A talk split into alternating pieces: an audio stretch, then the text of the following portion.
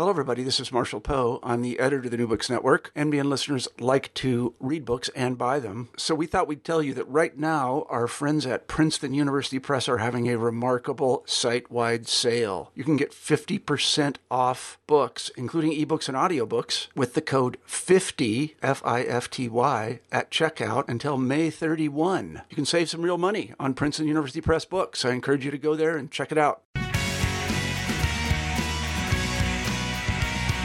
Hello, this is Lily Gorn with the New Books Network, the New Books in Political Science podcast. Today, it is my pleasure to speak with Ben Epstein about his new book, The Only Constant is Change, Technology, Political Communication, and Innovation Over Time. This book was recently published by Oxford University Press. Ben's book, which traces communication changes and innovations in the United States from the time of the founding to the present, explores how and where innovative use of communication becomes viable for political actors. Ben connects a number of threads within the book, including a qualitative approach to communication studies that makes use of the American Political Development, or APD, framework as the structure to explore the disruptions in technology that allow for new forms of political communication operations to come forward and for political actors to choose to make use of these innovative forms for communication. He also examines who makes the most use of new information and communication technology, and how and where a new political communication order becomes embedded within our daily lives. This is a clearly structured book with some fascinating case studies to help us understand who may make the most out of new communication approaches and where it may or may not make that much of a difference. But I will let Ben Epstein tell us a bit more about that at length as we discuss his book, The Only Constant is Change. First, though, I would like to welcome Ben Epstein to the New Books in Political Science podcast and ask him to tell us a little bit about himself and how he came to this project. Hello, Ben. Hi, how are you? I'm fine. Welcome. Thank you so much. Yeah, I'm a big fan of the podcast, so it's a real honor to be here. Thanks so much for having me. It's my pleasure. So a little bit about myself, and then we can get into the project. I am an associate professor of political science at DePaul University in Chicago, and I teach mainly American politics with a focus on American political culture and especially political communication and media and politics, along with a few other things, as we all do. But and my research has it really grew out of an interest in how political communication changes over time, but also really how it connects to regular people and how they interact with politics. That's sort of how I started to think about this over time. So my evolution to try to get to this project was not something that I saw coming. It sort of emerged out of my dissertation work at the City University of New York Graduate Center, where I did my PhD work. And when I arrived to start my work in graduate school, I didn't plan on focusing on political communication. I wasn't really focused on media and politics. All of that emerged as I was studying there, and it really grew out of an interest that I've always had in history, because before I was a college professor, before I was thinking about going to grad school, I was a high school history teacher and had a great time teaching history, and I've always loved history.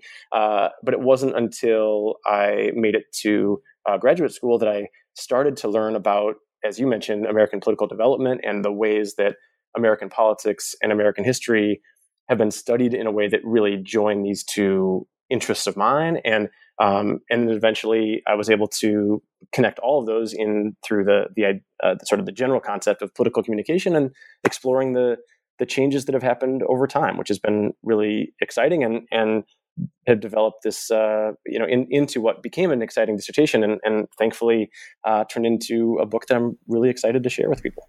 Yeah, I mean, you do a great job working in a lot of this historical background, and I'm going to ask you some more questions about that.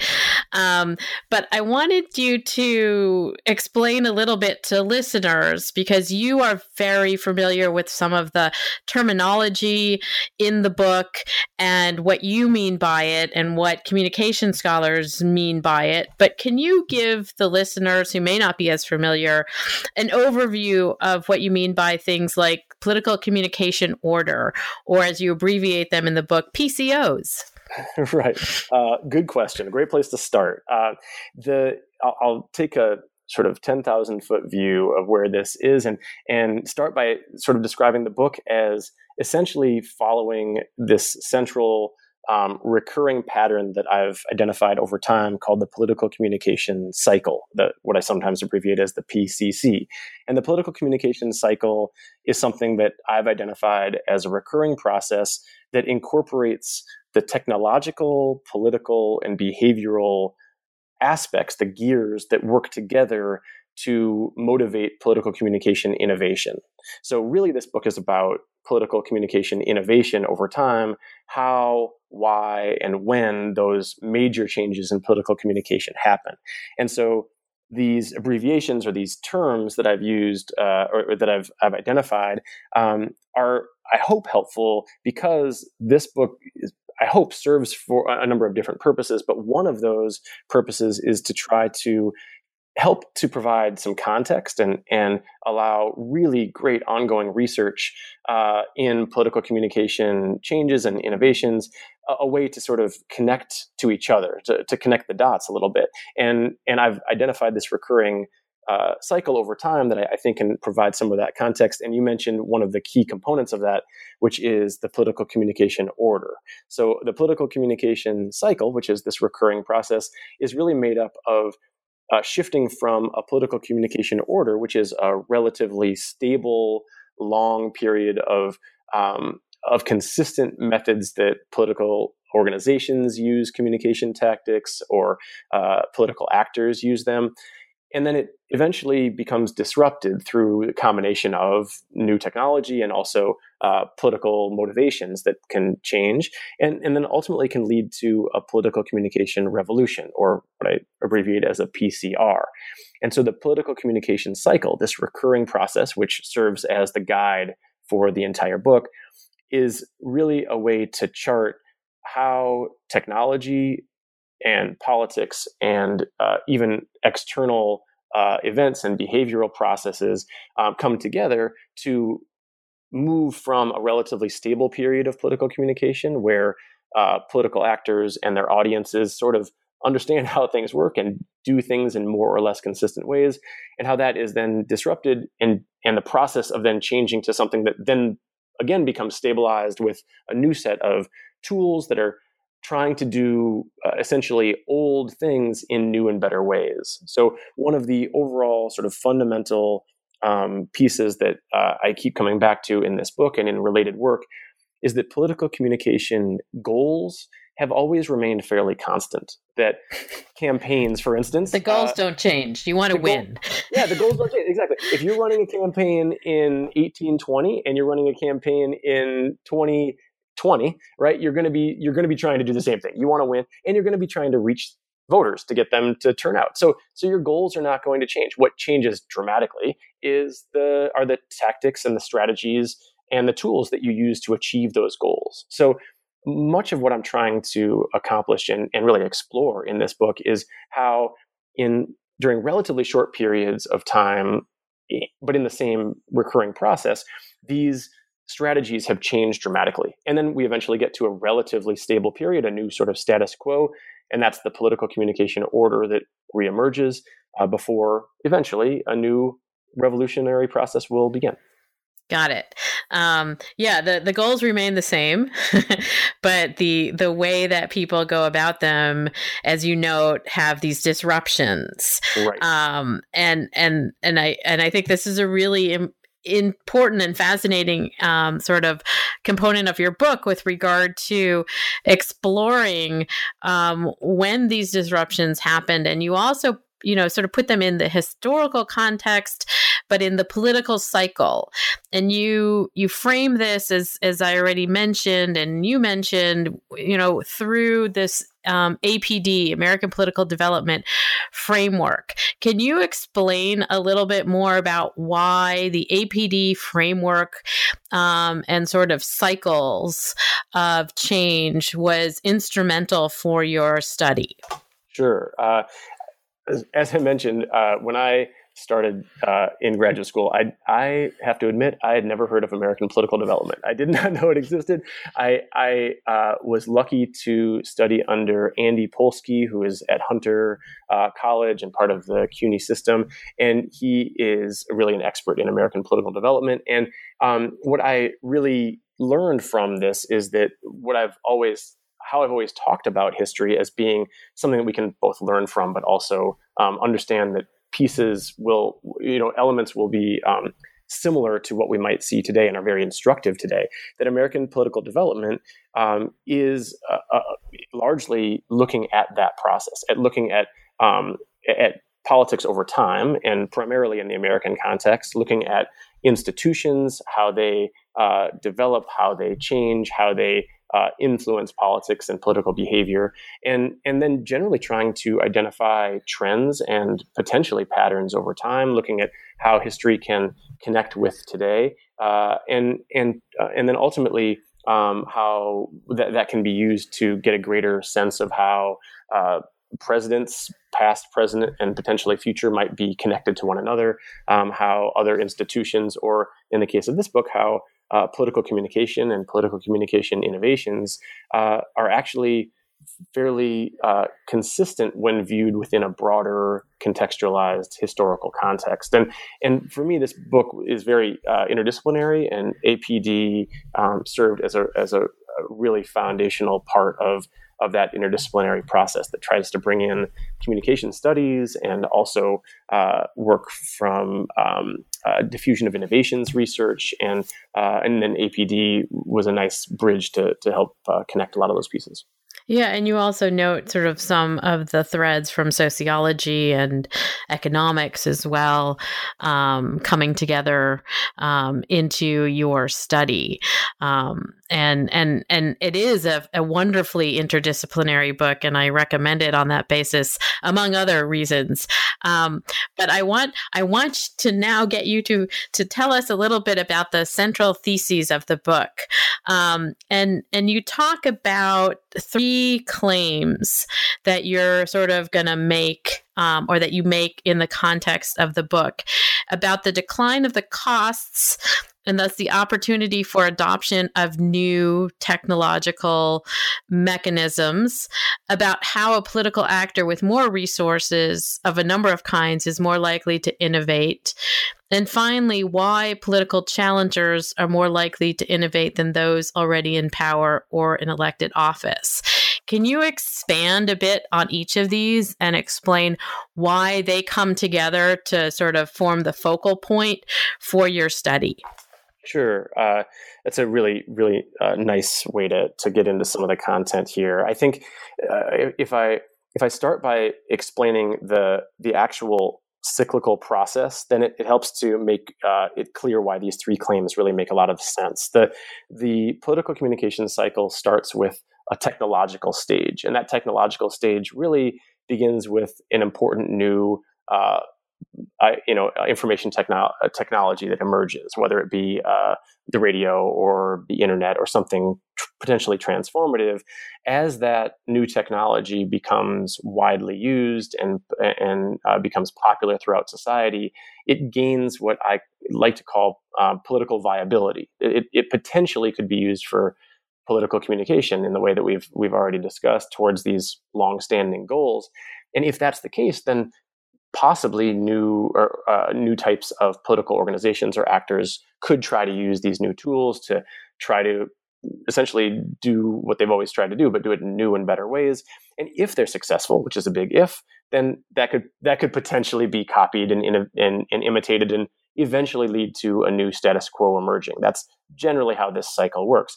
And so in terms of these three claims that are central to the study, the first one, as you said, being this cost claim, that the cost of new technologies, as the cost of new technologies decline, then the potential for the incorporation into this political communication activity increases.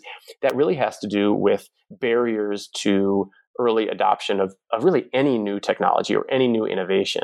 And there are barriers, of all different types. But one of the fundamental ones is the cost of new technology. And if we think about how that connects to early radios, for instance, or early black and white televisions in the late 1940s and early 1950s, they were astronomically expensive when we compare them to what you could eventually get a television for just a few years later.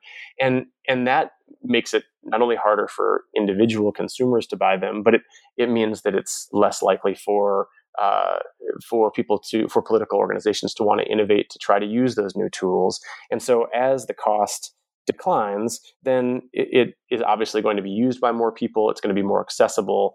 And then the potential use for politicians will increase. So that cost claim is really connected to the naturally occurring sort of economic realities of new technologies as they emerge.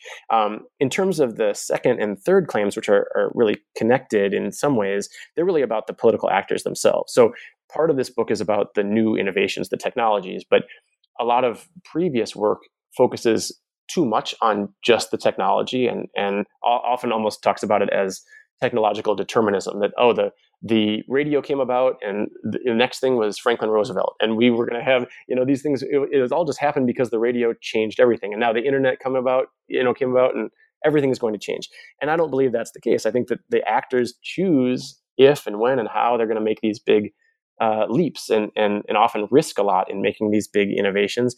And so the second claim, talking about political actors with greater financial and technological resources as more likely to innovate earlier than others, is really important because it talks about not who might want to innovate, but who could potentially innovate earlier. And I talk about it in terms of an idea that I take from diffusion of innovation scholarship called innovativeness, essentially the measure of how likely you are to innovate earlier or later. And we can all think about for ourselves when we first got our iPhone, or I'm thinking of when I was in college. My parents, I love them to death, but they waited until I went to college before they got cable television.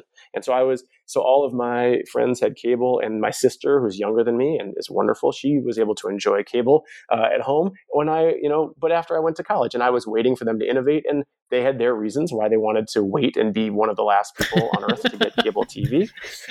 But that was their their choice. I know about why and when I got my first cell phone, and I talk about that a little bit in the book. And for me, that was connected to 9/11 in a interesting way. But why we innovate individually is motivated in much the same way that political organizations and political actors innovate. And so, if you want to innovate, that's one thing. If you have the resources, whether they're financial or technological, to actually make those leaps, you're more likely to do it earlier than later for political actors. And finally, the third claim, that political challengers or outsiders are more likely to innovate earlier than others, is just based on the political risks involved. If you are a political actor currently in power, right? If you're a candidate, if you're an incumbent, for instance, you are less likely to want to do a major innovation in how you do things because you want to keep things more or less the way they are. You might incrementally change how you run your campaign or how you communicate to certain potential voters. But if you're an outside candidate, if you are someone with less political capital already, you have less to risk. You're more likely to take a big gamble and innovate earlier than others, especially if you have the resources to do so. So these claims can sort of connect to one another and help to give a clearer idea of when new technologies might be viable for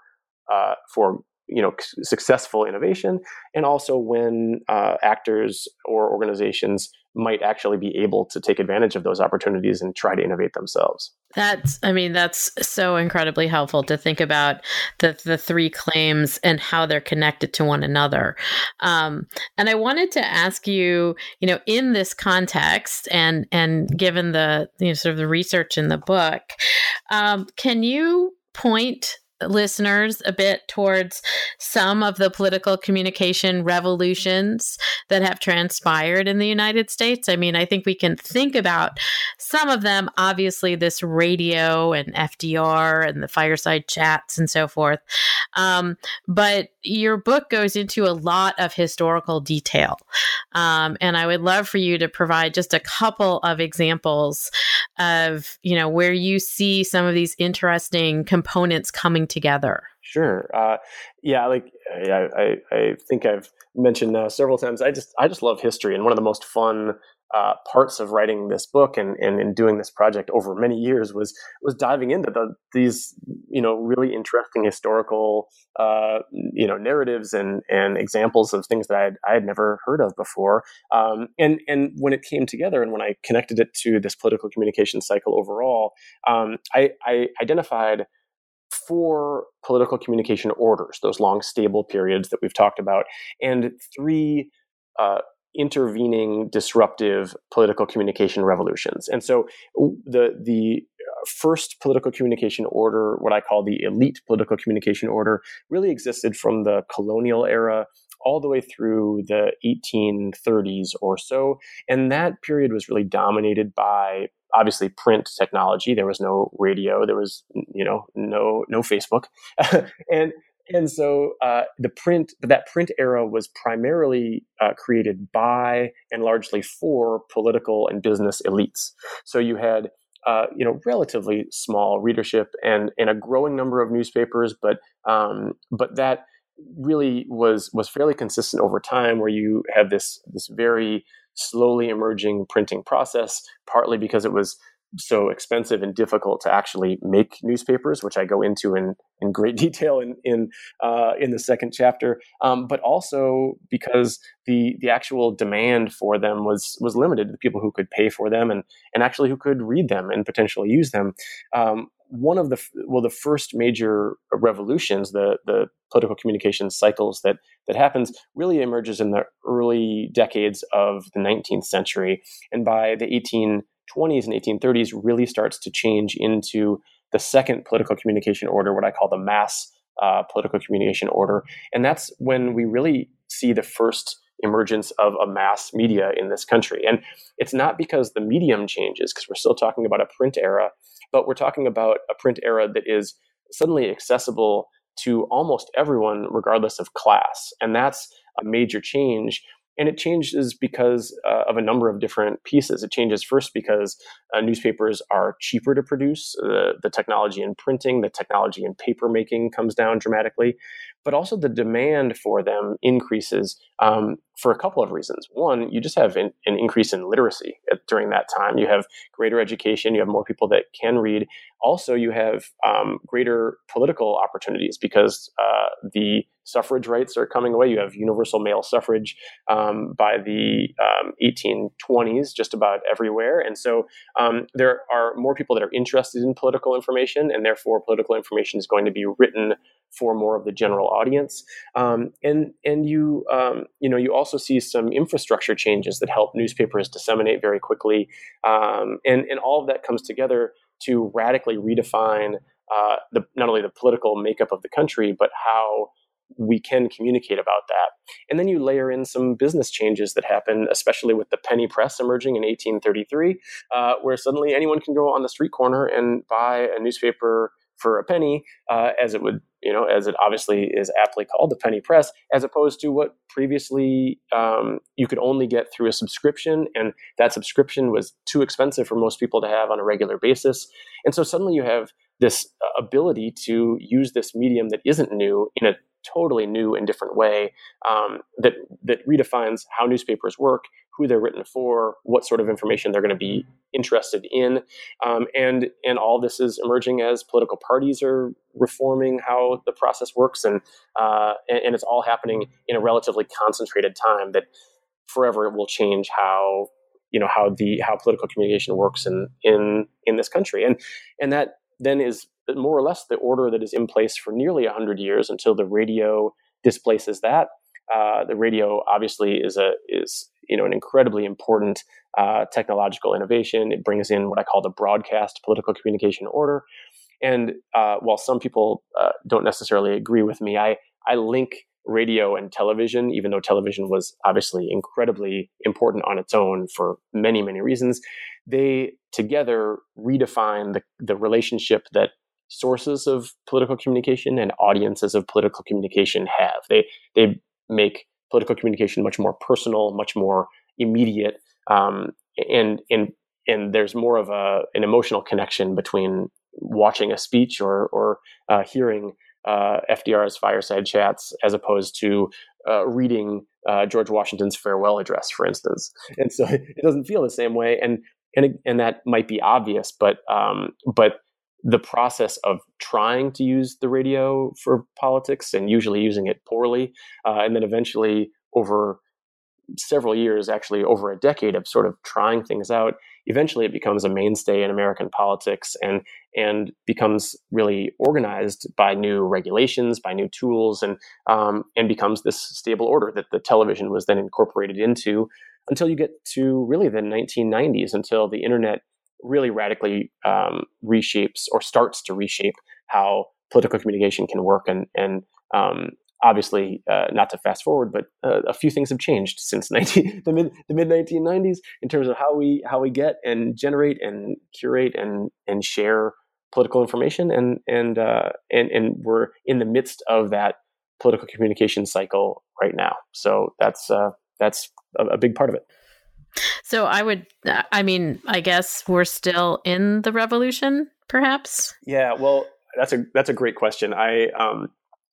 No, I think is the short answer, because I think the political communication cycle charts this process from stable political communication order through a cycle of revolution to another stable order. And there are three phases: the technological phase, the second phase, which is, I think, the most important, called political choice, which is all about the behavioral choices of when and how and if political organizations make their innovations.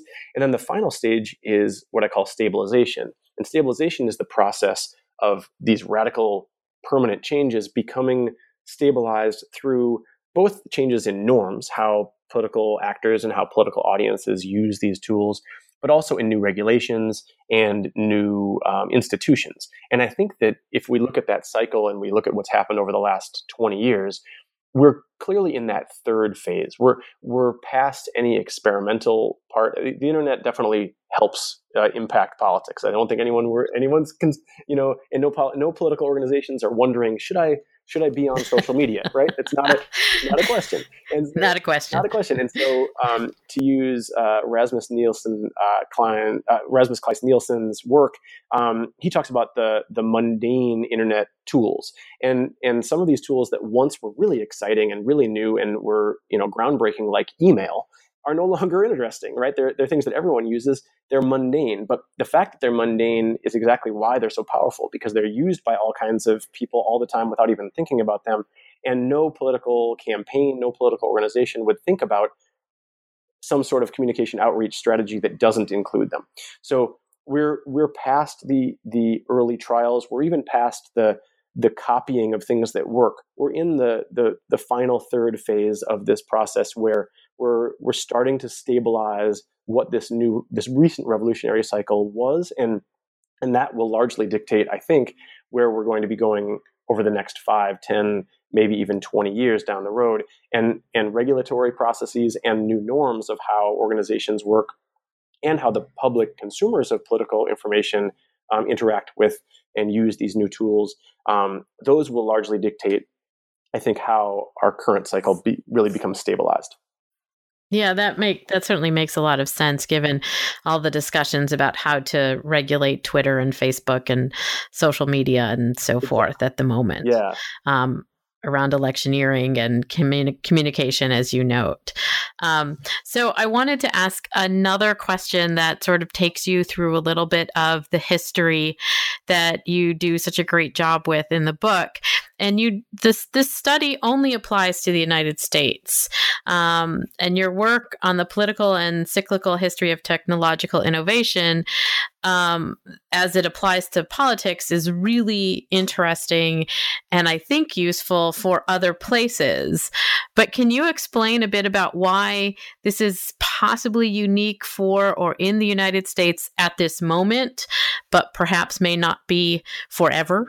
Yeah, that's a really useful question. I appreciate that. I write in the introduction that in one way, this book is really broad, and it paints in very broad strokes, and that's the sort of breadth of history that I'm trying to cover, right? Over 300 years of history. One way that the book is a little bit more narrow, as you described, is in geography, right? It's only going to be focused on the American case, but I describe that I don't believe in any way that the political communication cycle is an American phenomenon. I think that how the technological changes were applied and when they became more widespread in the United States was different than the timing and the rate of diffusion that some of these technologies might have come into play in other parts of the world. We know that the internet, for instance, or cell phones or recent technologies diffuse differently in different places. And that's always been the case. So I think that the American context of how the political communication cycle can be applied is unique in terms of when these disruptive periods were and when these relatively stable periods were. But at the same time, I believe that this political communication cycle, I hope, will be a really useful context and useful set of tools and some terminology that can be applied all over the world. And so I think that, if we look at, South Korea, one of the most technologically advanced countries in the world, well, how quickly new technology is adapted by the majority of people in South Korea will change how that can be used by political organizations in that country. And so the process is the same, but the actual step or in the actual orders and the actual process will probably be different. But I think that the general pieces fit together in the same way. They're the same gears that are working.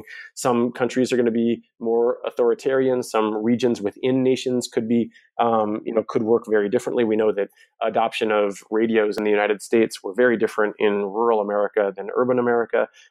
All of those are important nuances and really important distinctions. And there are great studies on all of these small pieces. What I haven't seen very much of, and what I hope the book will help to provide, is a way to connect some of those really great studies with some helpful historical context. Yeah, I mean, I would love to see some of these applied to places like Israel, which also has a history of innovation, particularly technological innovation, or India, which are sort of leapfrogging over aspects of technological innovation, and how some of these communication strategies become more the norm in other places as well.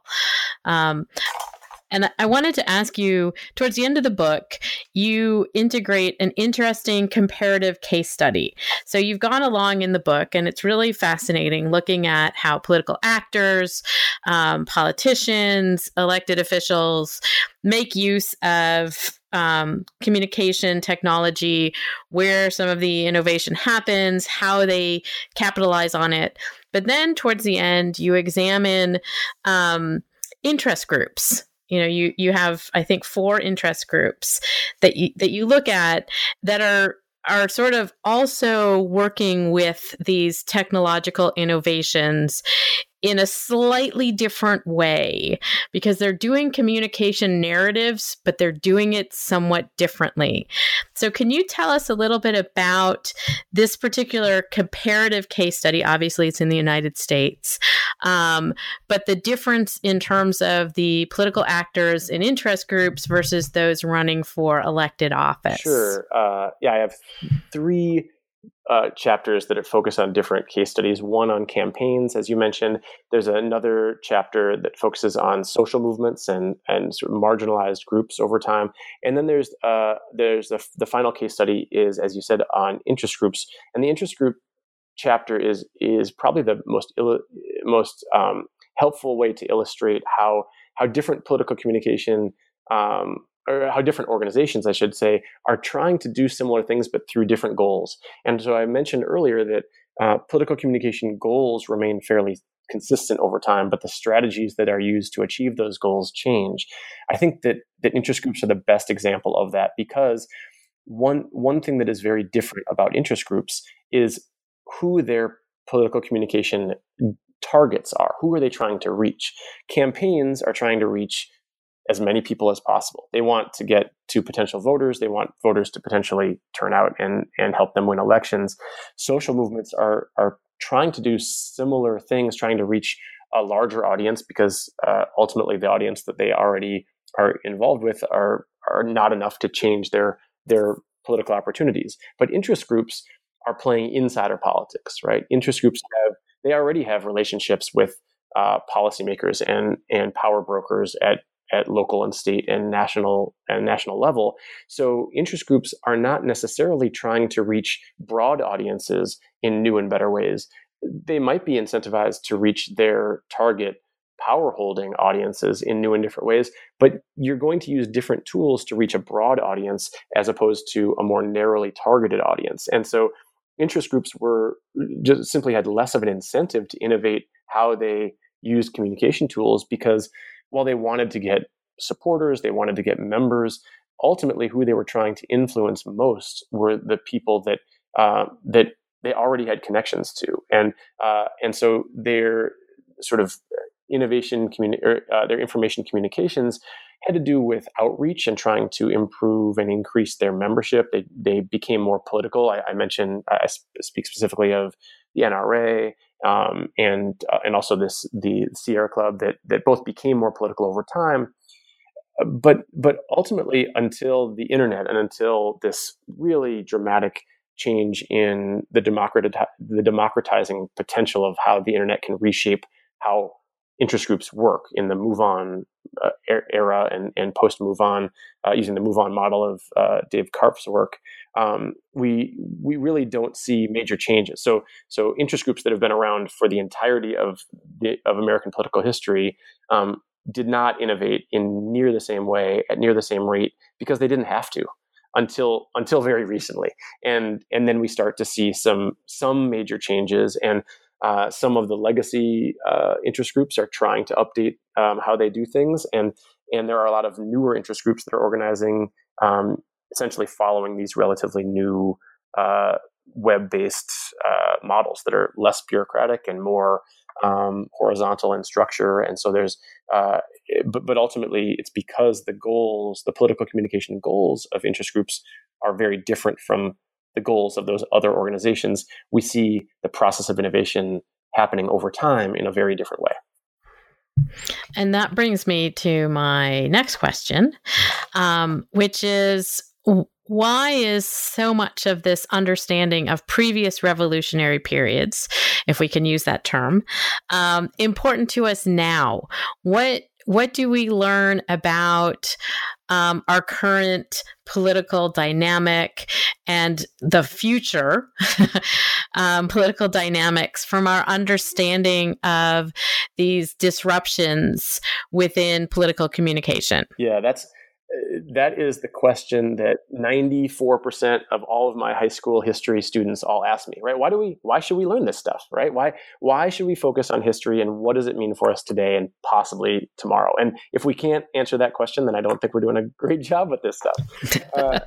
I think that one of the major benefits of this book is that it helps us understand where we are in a process that isn't always in constant change.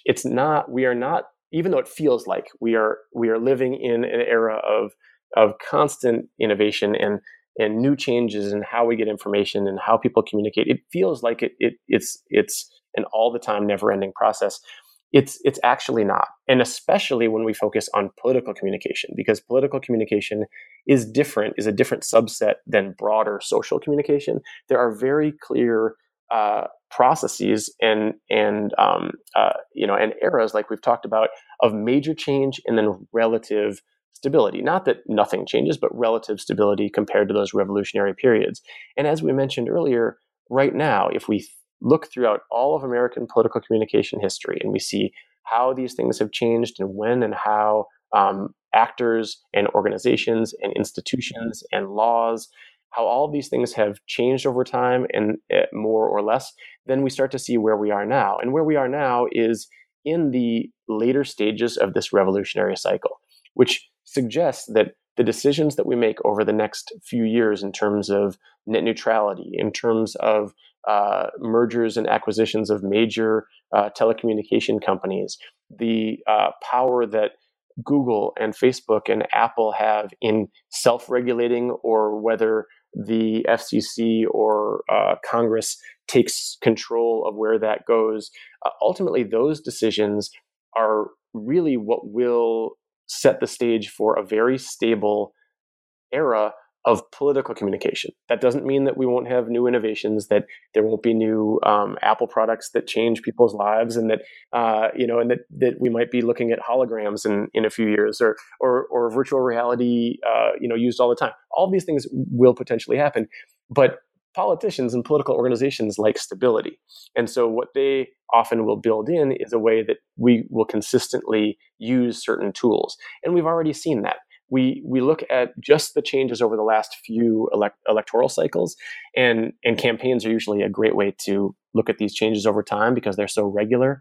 If you look at the social media platforms that were used in 2008 and 2012 and then in 2016, even though the campaigns were very different, right? Obama's campaign and Romney's campaign, and fast forwarding to Clinton and Trump and Sanders even in 2016, the campaigns felt very different, but the tools that were used went from a number of different tools that were being used in 2008 to the exact same tools used in similar ways in 2016. It wasn't that the content was the same. It wasn't that Clinton's messages were the same as Trump's, obviously, but they actually were using the same tools in more or less the same ways. And that form of stabilization is, I think, a good example of how the norms of political communication change, become more stable over time. And if we know that, then we know how important the era that we're living in right now is, because the decisions that either we make or that political organizations make or that Congress makes will help really set the tone for, I think, the reality that we'll be living in for potentially decades to come. So that Mark Zuckerberg's sort of testimony in front of the Senate a couple of weeks ago, or whenever it was, is important to think about in terms of what Mark Zuckerberg understands about media and communication, and what many of the older members of the Senate understand about media and communication. Absolutely. Yeah, it was amazing listening to some of the older members of the Senate saying, so how does Facebook work again? And yeah, it was exactly right. That's exactly right. So this is a great book to read from a number of different perspectives: political science and economics and business innovation. So I want to know, Ben, what are you working on now? When you spend 8 years working on a book project, then you have to think, well, what comes next? And there's a lot. There's a lot of really exciting projects that I'm a part of. I've been working on a long project with a couple of great colleagues, Jennifer Connolly and Letitia Bodie, on looking at e-government and looking at how local governments use different tools differently to interact with their constituents. That's been really exciting. I'm doing a lot of work on how email was used in 2016, and looking forward, really growing out of one of the chapters of this book, chapter 6, that looked at social movements and marginalized groups, which is really where my interest originated and is always focused, which is on groups that are politically marginalized. And so one thing that I'm really starting to dive into is how marginalized groups over time have tried to use innovative techniques to try to change their political fortunes and what can work and what often does not work and why. And I think that looking at how these different groups try to change the way that, to use Schachtschneider's terminology, how they change the scope of conflict. That's been a real interesting puzzle that I'm excited to work on moving forward. So when you finish that book, will you come back on the New Books Network and talk to me about it? It would be my pleasure. Yeah, absolutely. Great. So I want to know, and the listeners want to know, where they can buy The Only Constant is Change, Technology, Political Communication, and Innovation Over Time. I know it's published by Oxford University Press, and we all know there are various places where we can buy books on the internet. Is there any place else that one might want to pick up a copy of your book? Sure. Well, I am always a huge fan of my local bookstores, and relatively close to my house in Chicago is a great bookstore called The Bookseller in Lincoln Square. It's a fantastic place. It serves our community really well. And that, if you are in Chicago, would be a great place to look for the book. Thank you. Thank you for joining me today, Ben Epstein. It's great to talk to you about this great book about constancy and change in technology. Thanks so much, Lily. I really appreciate it. It's my pleasure.